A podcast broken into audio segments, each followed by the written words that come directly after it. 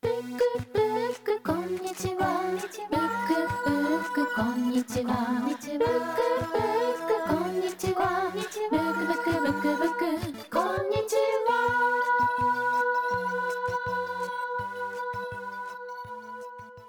ブックブックこんにちはこの番組は東京神楽坂カモメブックスの僕柳下恭平と札幌北18条シーソーブックスの陣照也僕たち2人の書店店主が毎週水曜日に自分の好きな本のことを話す30分のポッドキャストプログラムです柳下さん今日もよろしくお願いしますはい仁さん今回もよろしくお願いしますよろしくお願いしますあの今回うんうん2022年最後の放送になるんですね、そうですねうん、はい1年間いろいろありましたねあったまあ、前回の雑談会でも振り返った通り、あのまあ、1年いろいろあったわけですけど今回はまあ、うん聞いてくれてる皆さんにですね、うんうそんの感謝の気持ちを込めつつ特に新しい企画もなく通常営業をしていこうと思います いいですねうんうん何にもないですもう、うん うんピターっと何にもないたはだい感謝の気持ちはいつも以上にこもってるっていうもう、もう、もう、それはもう、7倍増 しです。はい、とにかく、あの、感謝の気持ちがすごいです。でも柳下さんそうなんか言いながらも何か柳下さんのことだったら何か企画してるんじゃないのかななんてちょっと思っちゃうんはでいすよはいね。はいや。サプライズと かね、企画とかそうね。そうそうそうあの、本当にないです。本当にピタッと何にもない です。感謝だけがあります。暮れの元気なご挨拶ってやつですね。そうですね。うんうん例の元気だそうです。はい。あの、そんなわけで、ちょっともう通常通り、うんあの、うん最近の話をしようと思うんですけど、はいはいはいはい。仁さん、あの、うん。マンデラエフェクトって知ってますえマンマンデランエフェクト。マンデラエフェクトっていうですねこれあのいはい本当に年末とかもう一切関係ないんですよ、はいはいはい、マンデラエフェクト。トいやあ全の然聞いたこともないです。うん。マンデラ大統領っていうその南アフリカうんうんのですね、あのまあ、民主化のために戦った英雄がいるんですよ、はいはいわかります。うん。でそのマンデラという人がですね、うんあの結構長い30年ぐらいずっと投獄されてたんですよね、うんうんうんうん40年近く投獄されてたんですよ、うんうんうん。で90年代にあのやっとそれが許されてというか、まあ、革命みたいなのが起こって、うんそうんうんうのん体制が変わって出てきて、まあ、すぐ大統領になったんですけれどうもん彼うんが、うん2000年代にその南アフリカの当事者の人たちがうんうん。あれマンデラさんって1980年代に獄中死してなかったっけっていほううほ勘違いがう。はいはいはいはい。まことしやかにはい。はい流れたんですよ。はいはいはい。でもそれ別にフェイクニュースとかじゃなくてうん。あのそれを思ってる人が本当に心から勘違いしてるんですね、うんうんうんうん。あれマンデラんさんって死んでたよねそういえばでも実際は大統領になってるわけですよもうちゃんうとんうんうんうん檻から出てきて、はいはいっていうそういうこう平行世界というか、うんうんうんあのよくは最近インターネットで見るのはピノの数とか、うんうんうんピノの数ってあれ昔8個じゃなかったっけとか、はいはいはいはいはいはいうんうんうんあれ6個だよねずっととかはいはいはいはいはいそういうですねうんうんあのことであれあれってこうだったよねっていううんうんうんうのんを心から事実として認識しちゃってることをマンデラエフェクトって言うんですよね。はいはいはいえーなるほどねうんうんうんはい、で最近僕の身に起きたマンデラエフェクトについて話したいんですけど、はいはいはいジンさんがこの前札幌でうんタバコワンカートン買ってくれたじゃないですかはいはいはいはい僕がタバコを切らしちゃってうんうん「うん柳、さんいいよいいよもう札幌じゃ財布出されていいよ」って言ってくれはいてなんかセコマに一緒に走ってはい一箱買ってくれるのかなと思ったらワンカートン買ってくれたじゃないですかでうわーってなったって話、ありがとうってなったって話あったうじんゃないですか、うんありましたありましたちょっとこれ100%僕が間違ってるんですけどうん昔ワンカートンって12個だった気がしたんですよねあーはいはいはいはいはいいやでもねこれ調べたら僕辞書とかで調べたら、ワンカートンって昔からタバコ10個なんですよはいはいだからなんかこの前あの新宿で仁さんにワンカートンタバコ買った時も、うんうんうんうん札幌で仁さんにワンカートンタバコ買ってもらった時も、うんうん最近ワンカートンで僕全然タバコ買ってなくて、うんうんうんうんうんあれ2個減ったのかなってずっと思ってました っあそうなんだい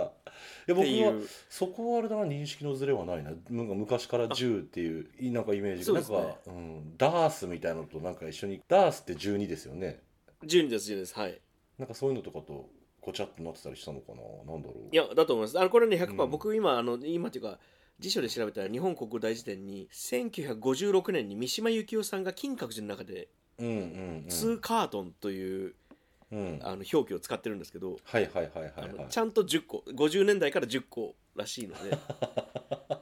これは僕が完全にマンデラエフェクトにはかかってるんですよはいはいはいはいはいはいだからもう100%僕が間違ってるんですけどあのそれってあれですかね例えばこうあれってこれってもう少し大きかったよなとかっていうのもマンデラエフェクトの一種なんですかね、一緒だと思いますなんか僕の場合企業努力でそうなってたりとかいろいろするんでしょうけど、うんあのケンタッキーのチキンフィレサンドが僕大好きなんですねはいはいはいはいはいはいでチキンフィレサンドをたまにこれだけ単品で買ってさっと食べるみたいなことをよくやるんですけどはいはいはいはいわかりますよチキンレタスうまいっすよねうまいんですよあとなんかあのうんうんうん独特のマヨネーズも美味しいんだよな、うんうんうんうんうんまあ、他にもなんかロッテリアだったらあれとかなんか決ま決め打ちの商品がそれぞれあるんですけどはいはいはいはいはいまあそれはちょっと置いといてすいません、なんかチキンフィレサンド昔一回りぐらい大きかったような気がしてならないんですよね、はいはいはいはいはい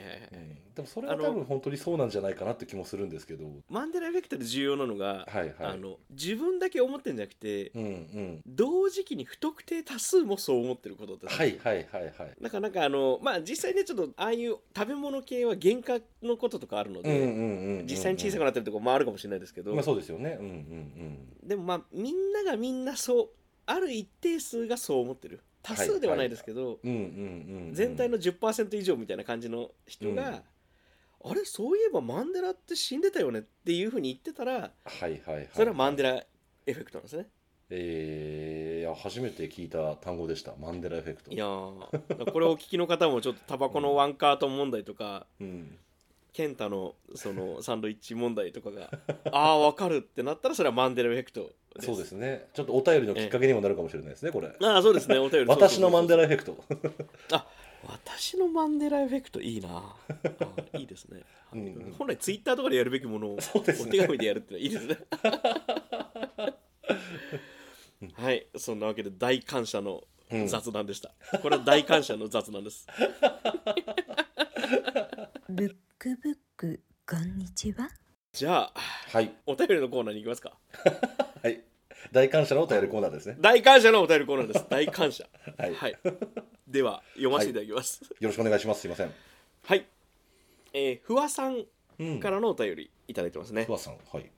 おこれいきなりテーマから始まってますほうほうほ音読したくなる本なんていかがでしょう私は硬い文体に触れている時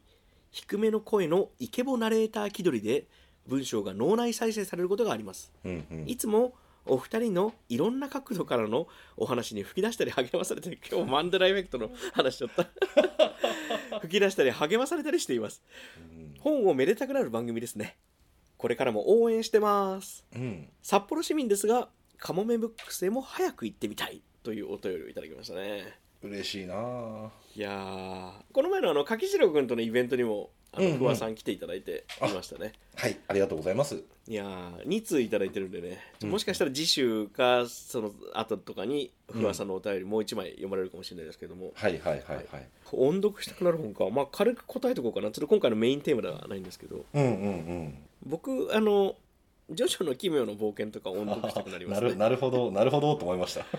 なんかあの、うん決め台詞うんうんうん。お前が泣くまで殴るのをやめないとかそういう 魂をかけようグッととかそううんうんいうう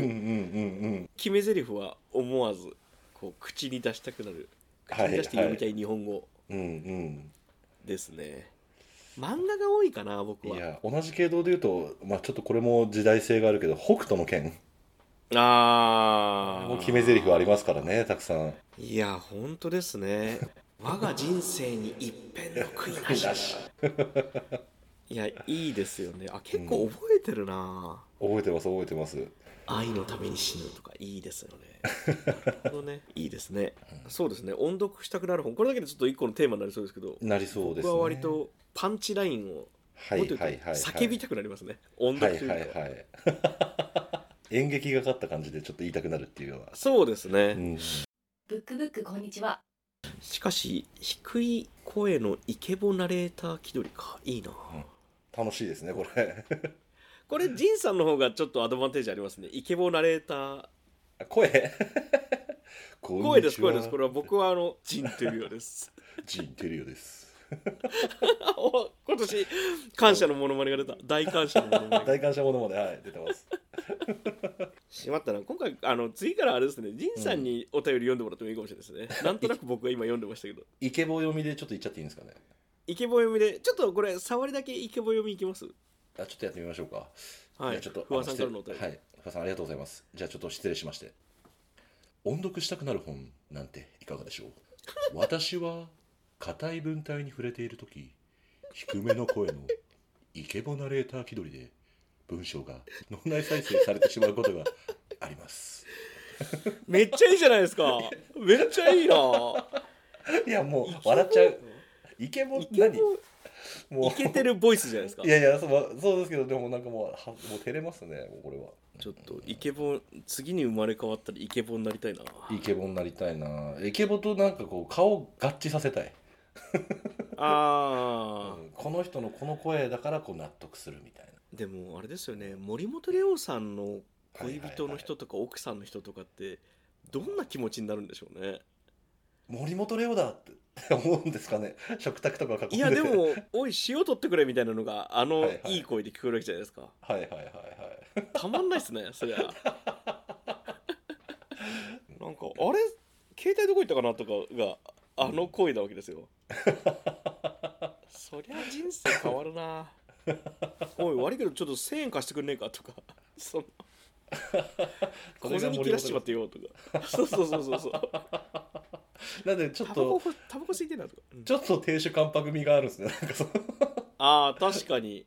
お言いってることは全部クズなんだけ どなまあ塩取ってくれぐらい言うかまあまあうんちょっといいですね、はイケボナレーター気取りで喋りたいですね僕も、うんやってみましたはいそんなわけで、大感謝のお便り、はあのそろそろね皆さんストックが切れますよ大丈夫ですか皆さん僕たち がお便りを捏造し始めるかもしれないですよ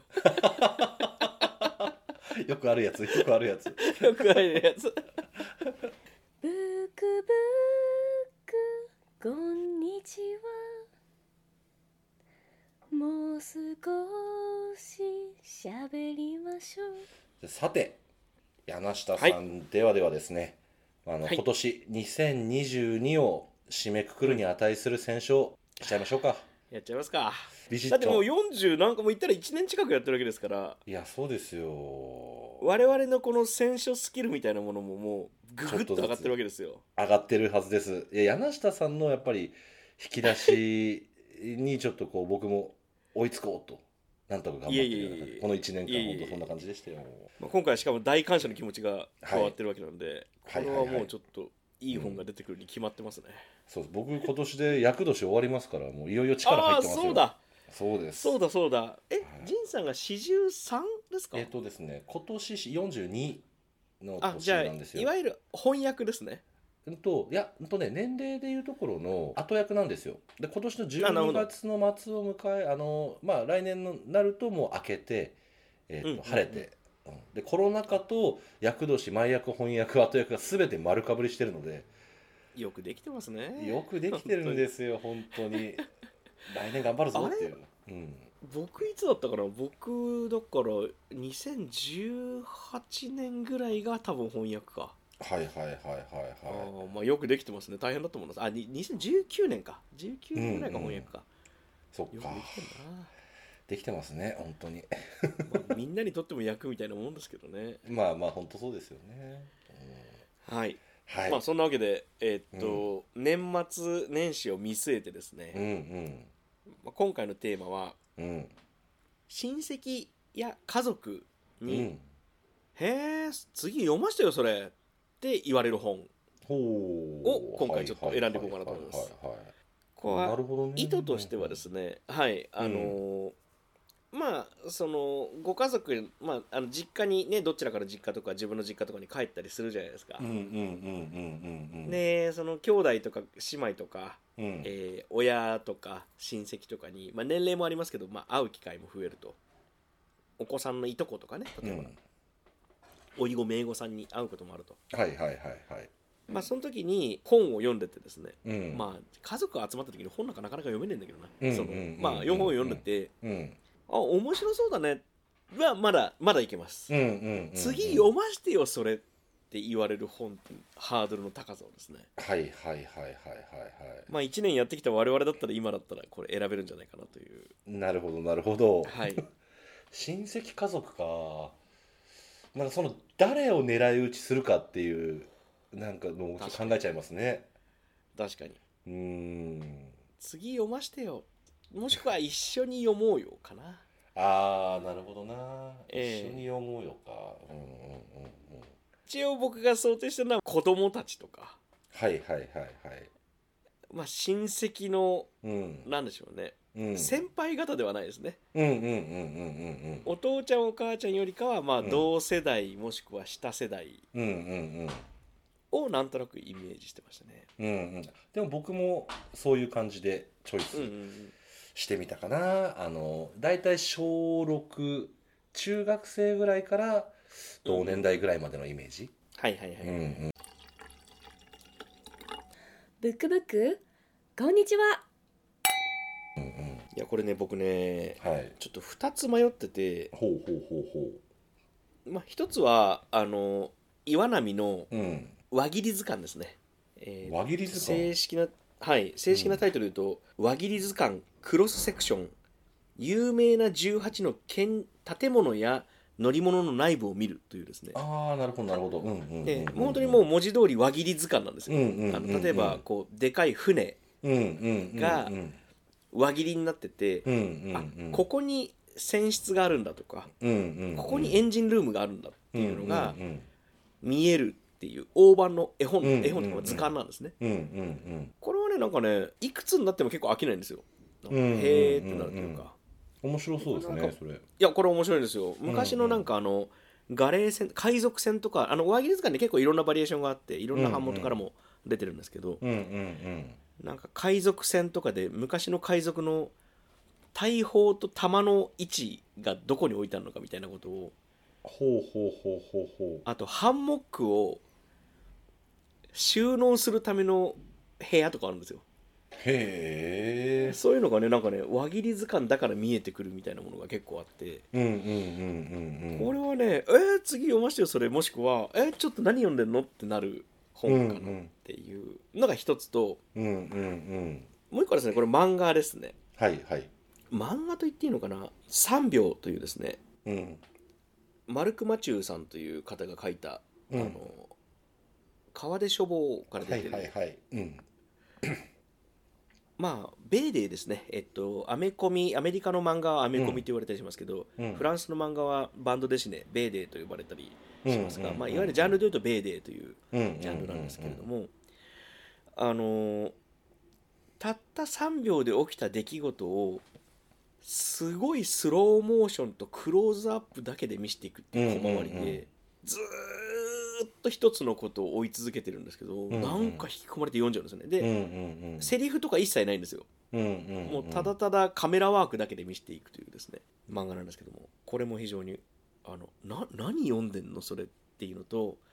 これねじっくり読まないとなんか言ってることが分かんなかったですうんるうんんですうんうんね、うんうんなのでちょっと次読ましてよ感があるというか何何ってなりますよね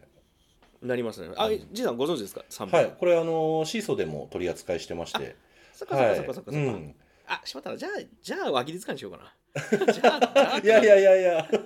あの年末大放出でこれ2冊両方こうお勧めしてもいいんじゃないですかこれもいやこれね昔からすごい好きで、これってごめんなさいはい僕扱いがあるって言ってたの観光年までちゃんと確認しなくて結構古い本になるんですかね結構古いですね結構古いっつってもでもあの、うんまあ10年ぐらい前ですけどね確ああかなるほどね、ええそうかそうかあのだから発売は本国での発売はもうちょっと前ですけど日本での発売はまあ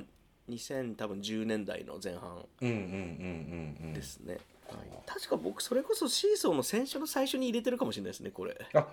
多分それで最初見てるのかなそれからちょっと売れてまた入れてみたいなことをやらせてもらってるのかもしれないですうんうんそうこだれそうだは本棚のうん迫力が増す本ですね確か僕にとにってはこれなこれなんだ僕も知らない本だったんで最初こう入った時にええあこれなんだろうってやっぱ目引いて手に取ってやっぱ読みましたもんねでなんか、うんえってなりますよねなりますなります一体なんだろうこの漫画漫画かっていうそういう,、ううんうんうんんリアクションがちょっとありましたねそうなんですようんなので3秒と輪切り図鑑、はうんうんうん親戚や家族に「へえ次読ましてよそれ」と言わせる本うんうんうん言われる本かうんうんうんうんに選ぼうと思います大感謝なのではいはいなんか両方ともでもあれですね、子供までちゃんとしっかりヒットしますねそうですね割うとん言葉がなくても読めるとかも結構大事な気がするのでそっかそっかなんか自分のチョイスしたやつはもうちょっとなんか半径とかも関係するなそれはああなるほど確かに確かに僕、うん大盤ですね両方ともそうですよねそれは子供たち目引きますもんね、ブックブックこんにちはうんうん、仁さん何選んだんですか僕はあれですね今回選んだのはあの金井真紀さん著者あのの、うんが絵と文を書いてるですねあの千曲の文庫になってる本なんですけれども「はいはい世界はふむふむで満ちている」へえ、あのーこれは「達人観察図鑑」っていうこうサブタイトルがついてるんですけれど、はい、はいはいはいあの見開きのこう2ページで、まあ、ちょっと詩ぐらいの読みやすさの、あの感じでいろんなこう職業の人たちの、まあ、インタビューというかあの、うん石工さんとかあのうん社長秘書とかゴルフ選手とか、へうん、映画評論家とかキャディーさんとか本当にさまざまな職業の人のプロプロフェッショナルの人に話を聞いて、うんうまあ、軽いタッチであのその人の一言をこう紹介したりとか。うーんあのただこう2ページに収全ての職業が2ページに収められてるんですけどすごいこのその職業は知ってたけどあそういうことしてるのねみたいなそういうへちょっと一歩踏み込んだような内容が書かれていて、まあ、石工さんだったら昔はすごく現場でも下に見られる仕事だったけれどもこうんうんううん凱旋門の石の飲みの跡を見てそう石工さんが「俺の仕事だ」って言ってる気がしてそれから仕事に熱が入ったんだとか。ーへ海女さんだったらこう海の中にタンスを持ってると、ーえへーえうんあの要はいわゆるタンスって表現なんですけれども、うんうんうんあの今日は取れなかったからまあタンス行ってた貯めといた、あのー海産物をちょっと持ってきて今日の稼ぎにしようとか、へーそういう、まあ、へそくりみたいなそしてそれは誰にも絶対共有しないみたいなそういうこともあるらしいんですよね。へえあキノコ取りみたいだなそうそうそうそうそうそうあそこのスポットは教えないみたいな。すごいですね見開きでうん一職業ってことはそうです結構な数の職業がそうですそうです職業の数でいうと何個だろうな212職業すごいうん、もう400ページ超え確定しましたねそれでそうですねだからこれはなんか読みやすいしあのなんとなくこう中学生ぐらいとかになって、まあ、これからどうしようかなみたいなへー 子供とかでも楽しく読めるんじゃないかなというふうにでタイトルがやっぱり、うん、目を引くかそうなですと思ねってうん、いいですねタイトルちゃんと大事ですね、うん何それってなりますもんね、そうそうだからふむふむがキャッチーかなと思ってうんうんうん今回ちょっっと選びました、とちなみにじいさん今手元にその本持ってるんですか今あります目次に本屋あります、本屋確か、えー漫画原作者うん漫画雑誌の編集者、ほうほうほうないですね書店出版社の社あ長本屋ない出のか版プロデューサーっていうのがあります書家っていうのもあるんですあでもねそうだそうだ古書店主あ古書店主いいですそうね新刊の本屋さんはないっていう あなるほどなるほど、はいはいまあまあまあまあでもうん古書店でも、古書店最高だし、うん最高バーマンはいるんですかバーマンはいないですあそうかなんかでも大体の職業入ってそうだな、マジシャンとかへ羊飼いなんかも入ってますねえへえいろんなあーでもなんかいろんな仕事があるなーって思えるだけですごいかもしれないですねなんか自分の人生ってこうやっぱり選択肢一つ結局一つだからなんか自分が何あれやってたらどうなんだろうみたいなことをちょっと思いを馳せるとちょっとだけ人生楽しくなるような気しますよね。いやいいですねうなんかパッとめくったところの仕事とかやってみたいですねちょっとそうなんかそういう楽しみもあるかなと思って うんこれで選んじゃうみたいな セロハンテープメーカーの技術者とかえー、いろんな話があるんだろうなあります好きすぎてもダメなんだよとかそういう なるほどねいや、うんうんいいですね、うあんうんそれは確かにあちょっとそれ読ませてよってなりますね、うんうんうんなんかそんな感じかなと思いまして今回チョイスさせてもらいましたブックブックこんにちはしかしあれですね、考えたらあの「へえ読みたいなそれ」っていう本を選んでいなければいけなかったわけですねこれまでも我々はそうそうそうそう我々一応選書が一番の柱となってる、そうですよね、うん、ちょっとその観点もっと入れていかなきゃいけないなと今ちょっと反省もしたりしました雑 談雑談会やってますから我々、うん雑談会は良くなかったいやよくないこと大丈夫柳下さん雑いや談面結構白いよ楽しかったんですけどね楽しいんですそうようん、我々も楽しみながらはい続けていきたいです あいでやすねじゃあそうですねまもなくでも柳下さんちょっと最後にちょっとお聞きしたいんですけど、はいはいはい2022年ざっくりどんな年でした簡潔にですけどもあーうん22年かあっという間だったな、うんうんうんうなんかもらあのコロナモラトリアムというかうんうん20年21年に比べたらそのコロナのことがちょっと優しくなった感じがするんですよ、うんそろそろ、うんうんうんそろそろみたいなうんうんうんでも実際はコロナはちゃんとあるし、うんうんなんか通常営業をなんとかこなしているうちにあっという間に過ぎたかな新しいことあんまりやってない気がしますね僕、うんうんうんうんうんううんん、本はもちろん作ったりとかちゃんと種まきはしてるんですけどはいはいはいはいはい新しいことは実はあまりやれてないかもしれないなという年かもしれないですいやー仁さんはどうですかいやーでも似たようなところがやっぱり、まあ、昨年2021年に、まあ、本屋さんができてうんうんうんで22年のこの1年っていうのは、まあまあ、通常営業というか開けうんてうんとにかくあとは継続するのみっていう感じの1年だったんですけれうんうんど、まあ、新しいことはこまごまとしたあの本屋さんってそもそもどういうふうにやるんだっていう、まあ、日々の発見みたいのはもうずっと続いてはいたんですけれど心の底からあっという間だったなっていうもう忙しさにもうまばたきの間に過ぎていった1年でしたね。そうですねあうんでもそうだもう一個若い方によく会った年でもありましたねうんうんうんあそれは僕もでもそうかもやっぱ本屋さん開けて学若い生方さにんしかり、うんそれこそ仁さんのお子さんたちし かりあそうだ柳下さんこの前ずっと一緒に遊んでくれた もんなあれは本当にいい思い出になったと思いやなんか、う、うん、なんかこのまあそれもコロナのモラトリアム期じゃないですけど、うんうん2018年以前のなんかうん大学生とかに会った時期がうんちょっと戻ってきてそれはなんか刺激があって面白かったですねいや若い人たちと会うといろいろなんか学ぶこと多いですね本当にはいうん自分は若手じゃないんだなって思います、本当にもうこの3年で痛感しましたおかしいな若手のつもりなんだけどな今でも最前線にいたはずだったんだけどなねえま力だまだ仕事でもデッチでも何でもやる予定だったんですけどそんな2022年でしたね、えっと柳下さんあのそれぞれはいのお店の新年のオープンのちょっ確とかに告知だけさらっとしてもいいんじゃないかななんて思いまして、一応うちからあのお伝えさせていただきますと1月の4日、えー通常はい11時から、あの通常営業オープンしますので皆様よろしくお願いいたします2023も、はい年内はいつまでやってるんですか年内31までやってます31ちょっと早いのの5時で閉店となりますなるほどなるほどはいうちは、えっと、31大晦日はお休みいただいて、はいその前日は通常営業でで1月の5日から営業開始というふうになってますね、割と例年そうですね、うんうんうんうんさあそんなわけでいよいようん年の差も出てきたな、出てきましたねいよいよはいうんいやー今年も1年聞いてくれてありがとうございましたありがとうございましえーたこの。プログラムはですね僕らのお店の定休日水曜日に更新されます年末年始はちょっとイレギュラーな営業なのでお気をつけくださいうん、ぜひ、えーいろんなもののフォローよろしくお願いします。Twitter、Instagram、あ と、まあ、Spotify はじめてですね、この音源のプラットフォームですね、フォローよろしくお願いします。うん、アットサインのブックハローブックが共通アカウントです。皆さんからのお便りお待ちしてますので、うんぜひお送りください。 SNS での投稿も変わらずお待ちしております。ハッシュタグはハッシュタグブックブックこんにちはです。ブックブックがカタカナ、こんにちはこちら歯の方ですね、ひらがなで。ぜひ投稿をお寄せください。では、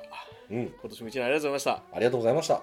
た。かまめブックスと、シーソーブックスのブックブックこんにちはでした。ゆうとしよう。お過ごしください。い。でお過ごしください。皆さん健康でありがとうございまし健た。康大事。大事。すごい怖い。